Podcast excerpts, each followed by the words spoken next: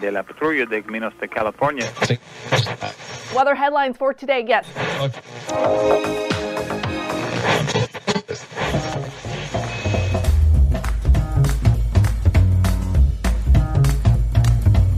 To the Revenue Generator Podcast, an I Hear Everything production. In this podcast, you'll hear how industry leaders integrate sales, marketing, product, and customer success into a single business unit with a common goal of optimizing their revenue cycle. We'll unearth how innovators integrate data, technology, people, and processes to expedite demand generation and increase recurring revenue. Sit back, tune in, and get ready to meet a member of the revenue generation. Here's the host of the Revenue Generator podcast, the CMO of Lean Data, Doug Bell. Welcome to the Revenue Generator podcast, where we members of the revenue generation share solutions for how you can integrate your business to optimize revenue. I'm your host and the CMO of Lean Data, Doug Bell, and today we're going to welcome back Don Otvos to the very first episode of our new monthly series that we're calling RevTech Reactions. In this series, Don and I will be digging into the latest trends coming from the front lines of the exploding RevTech space. Joining us is Don Otvos himself, who is the VP of Business Development at Lean Data, which provides modern revenue orchestration for today's growth leaders. And today, for our very first topic, Don and I are going to be talking about RevTech, best of breed versus monolith. Okay, here's my conversation with Don Otvos, the VP of Business Development at Lean Data. Don, our first trend up for discussion is the slow but steady consolidation of the RevTech stack. Somewhere I'm hearing Scott Brinker scream bloody murder. and what he's saying is that the number of MarTech applications has increased 5,000% since 2011. Guys, that's actually, I think, underestimating, right? So, but we're not talking about, Don, here is a lack of choice. What we're talking about here is that some key elements of the sales ops, marketing ops, rev ops, stack is beginning to consolidate in front of our eyes. And specifically, we're seeing Zoom Info gobble up other best of breed companies to present a single, all encompassing platform. That's really the trend we're talking about. Sure. So sorry, Scott. We're, we're not saying there's not a lack of choices. We're saying we're seeing some consolidation in key places. So, what are you kind of experiencing with this, Don? You know, you, you've made an interesting change recently. You went from head of RevOps at Lean Data, seriously, the best RevOps org pretty much anywhere. I wish we could give ourselves awards at the OpsStars event. We just can't. To being the head of business development. So you've gone from inside out to outside in in a big way. So what are you saying?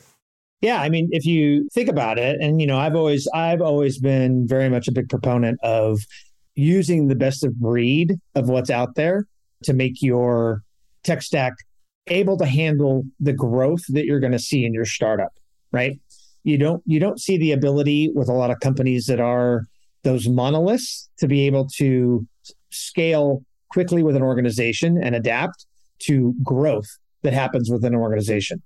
So, as people look at that, there's something that I would call tech confetti, right? Like there's always something new and shiny and, and like, hey, we're going to be able to do XYZ for you. You're not doing XYZ, are you? You're doing TWX. You know, it's like, oh my gosh, I got to go, I got to go buy this new thing. And so that reaction of of you know getting everything in your tech stack that you can. I think I shared a stat with you recently. There was a I forget where I saw the the stat that said there's on average 80 different pieces of technology in a in a modern rev stack. There's 80 different vendors that you're that you're working with to have that best of breed tech stack in your organization and you know that tends to present some challenges. And i think i think that's why people are like wow okay i'm tired of having 80 vendors. I want to go i, I now want to go to the monolith because i don't want to deal with all these renewals that keep coming up. You know i just want to do one. I want to have one vendor. You know it's almost like a zombie effect of being pummeled by having all these things in your tech stack and what, what do you have to deal with when that happens. I think that's a pretty a pretty solid and let's even use the word compelling argument as to why a revenue leader would say thumbs up to a RevOps person, or, or maybe actually push that RevOps person to say, yes, so I'm gonna I'm gonna take on a single vendor. Because you're right, and I was actually done. I can't remember the source either, but I was sort of blown away by it. I think the latest number I saw was 60 was the typical size, so that's obviously increased. And I think the number is actually 85, which is absolutely mind bending. Right, there are 85 applications, the average RevTech stack, and they're not talking to each other. Correct. Right? There's this promise of, let's say you're a Salesforce CRM client. There's this idea that there's a kind of singular Salesforce platform, force.com platform with the applications that all work well together. It's a consistent code base, there's consistent standards, but they're not talking to each other, right? They're not connected. It's not a platform, if you will. It's a platform in the sense that I've got a common code base and common standards. And so into that will be people that will fill the gap. I think the first is ZoomInfo. I think rightly they have identified that organizations have a particular set of applications that, you know, frankly, at the end of the day, they want to connect, if you will. But what ZoomInfo is offering, and guys, this is not a ZoomInfo conversation. It's not a ZoomInfo episode. It just happens to be that ZoomInfo is really the first to recognize this opportunity and head into the market with it. And what they're saying is, look, you can have a single invoice. It's pretty compelling. We're going to take six or seven of your most important applications, put them under one roof, right? And you're going to be able to have, if you will, some portion of your stack retired and it's more easily managed. Now, the flip of that, Don, in my opinion, is, and again, I will admit, Don, let's admit, we compete with ZoomInfo. Let's just say that right now. We're biased. Yeah, but I mean, I can give you. There's so many other examples if you stop and think about it. Look at look at SalesLoft, right? SalesLoft has got it. They went and got uh, Note Ninja for voice recording. They went and got Costello for deal management and forecasting. You know, Gong is another example. Gong has has now expanded. They did they started in voice recording. Now they're expanding into Clari's territory of, of doing forecast management. You know, all of these startups that that are singular singularly successful in one thing have to go out and expand in order to continue to justify their valuations. And I think I think the example of ZoomInfo is kind of the end stage of that, right? Like they're they're now a public company. They, they got to justify their valuation. How do they do it? I got to expand into new markets. I got to acquire Chorus. I got to go acquire Ringlead. I got to go find these other pieces of tech that I can tack on to what I'm offering in order to then charge my customer more and drive that ARR to drive that valuation to the market. And that's fair. And Don, and we could we can grab Xactly as an example of of a company that went through this. This is not necessarily our, our space, but sales performance management didn't exist when they started, and through organic and inorganic means, they created a category by acquiring other companies that fit into that space. So it's an understood tactic, and I think what what has Zoom Info, I think, top of mind, aside from the fact they're competitors. Let's just again let's acknowledge their competitors and I think I want to be do everything I can to make sure we're, we're as unbiased as we can be. And I hope we're doing that because what we're describing here ultimately is why it's compelling and why it should be considered, right? And I think what they've done is they've said, look, there are four or five applications that are in the standard RevTech stack against which our core product provides a lot of benefit. So they're not randomly grabbing apps, right? They're saying the core the core of your RevTech stack is data that's their play, right? Yep. What we're saying is, is that the best play? And then, uh, you know, we said this when we were we were chatting earlier, Don. We were talking about like for a rev leader, makes tons of sense. Like so, so our CRO Steve, if he weren't in the guts of what we do, he'd be like, Don, why why did you have eight applications? Well, you could just have one, right? But let's flip it, Don. Let's flip it. What does that look like to a RevOps leader? What does that look like to a RevOps leader who's got that now combination of products that, by the way, aren't connected? What does that look like? Do I want to succeed or do I want to survive? Right? Like if I just want to keep my job and coast along and and never be featured in OpsStars as a, a leader in RevOps, I will probably take the path of least resistance, which is going to be the monolithic you know, IBM. You know, no one ever got fired for buying IBM, right? That was like one of their classic taglines, right? But if I want to succeed, if I want to be a star, if I want to innovate in my role, I'm going to go out and pick the best of breed, which in most cases, I mean, 90% of the time, you're not going to find a monolith that goes and acquires the top piece of tech in that stack, right? Because if that is a top piece of tech in a stack, it's probably gone beyond the valuation of a monolith being able to acquire it. So what ends up happening is these monolith monoliths end up buying these very, you know, inferior, less than best of breed solutions that tack on to their, you know, technology rev stack and then try to push that through the door of the people that just want to survive to the CRO that says, I want one bill. I don't care about having the top rev tech stack in my field. I just want the, the path of least resistance. I don't want to have to go manage eight vendors, 10 vendors, 80 vendors. I want, you know, five. And and so that's that's that's where you see where someone might take the path of of going with a monolith versus, you know, trying to build the best of breed and and be able to really make their organization shine for what they're doing in RevOps. Okay. I'm going to quote Scott Brinker again. I'm going to quote his source material rather. And I'm going to remind folks when Scott Brinker, and if you guys don't know who I'm talking about, you've seen his stuff, right? He's got the, I think it's called the Martech 5000.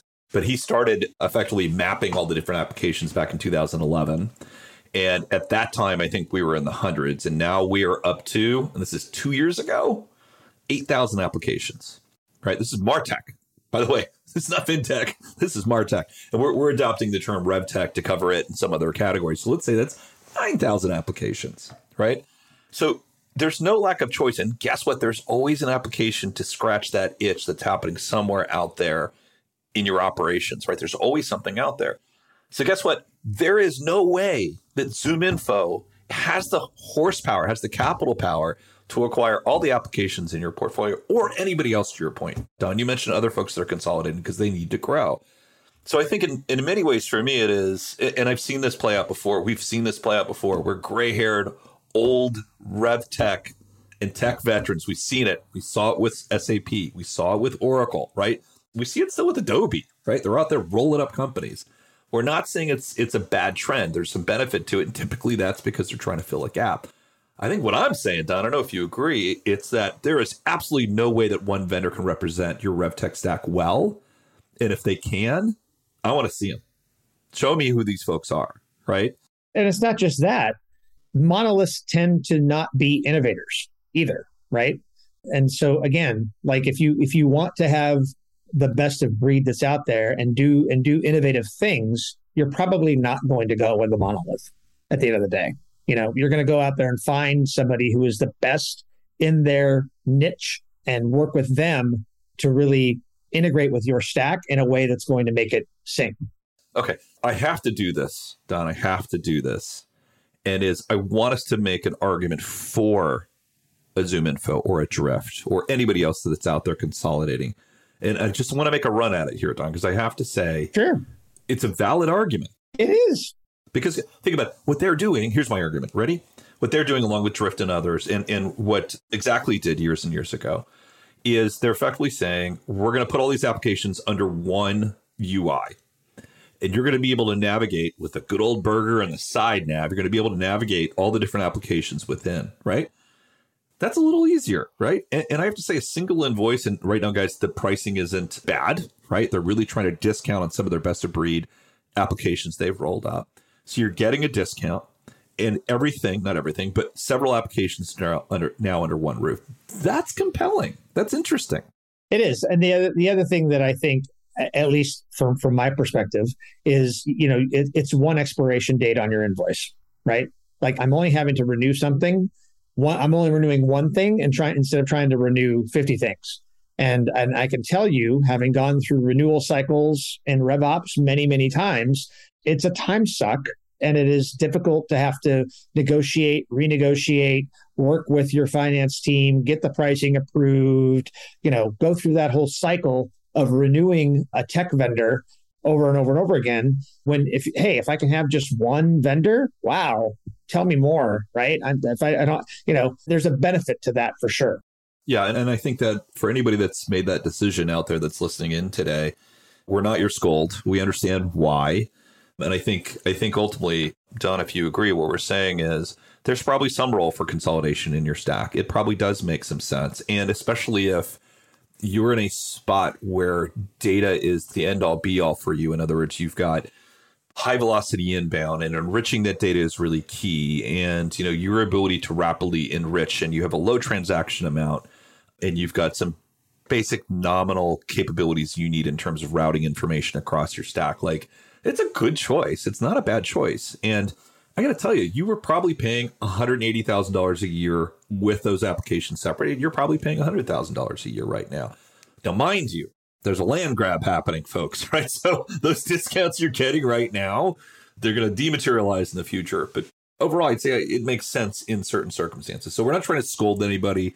And again, we're lean data employees, guys. We have a certain bias here. We believe in something slightly different. But I would say it makes sense for certain parties. It makes sense. So, hey, I'm not going to scold them. Tom, what's your take on that? Yeah, I mean, it's it's the argument of, of growth versus efficiency, right? Like like if you're just if you're going for growth, you want to have that flexible tech stack. You're going to go with the best of breed. You know, if you're if you're looking for efficiency, you're you're probably going to gravitate towards having that single invoice. You know, not having to spend cycles on doing renewals. You know, being okay with just good enough and having that single UI and hopefully a good experience. You know, that's probably the path you're going to take.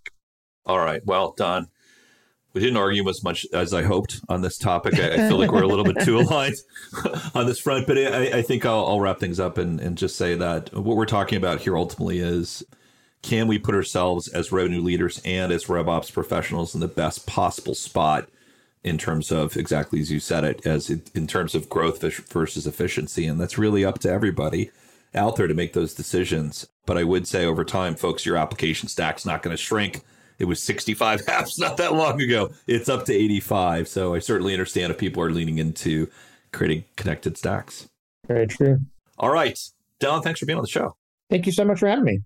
That wraps up this episode of the Revenue Generator podcast. Thanks to Don Otvos, VP of Business Development at Lean Data, for joining us. In part two of this interview, which we're going to publish tomorrow, Don and I are going to dig in and talk about the connected RevTech stack. If you can't wait until our next episode and would like to learn more about Don, you can find a link to his LinkedIn profile in our show notes, or you can contact him on Twitter, where his handle is Donny O, D O N N Y O, or visit his company website, our company website at leandata.com.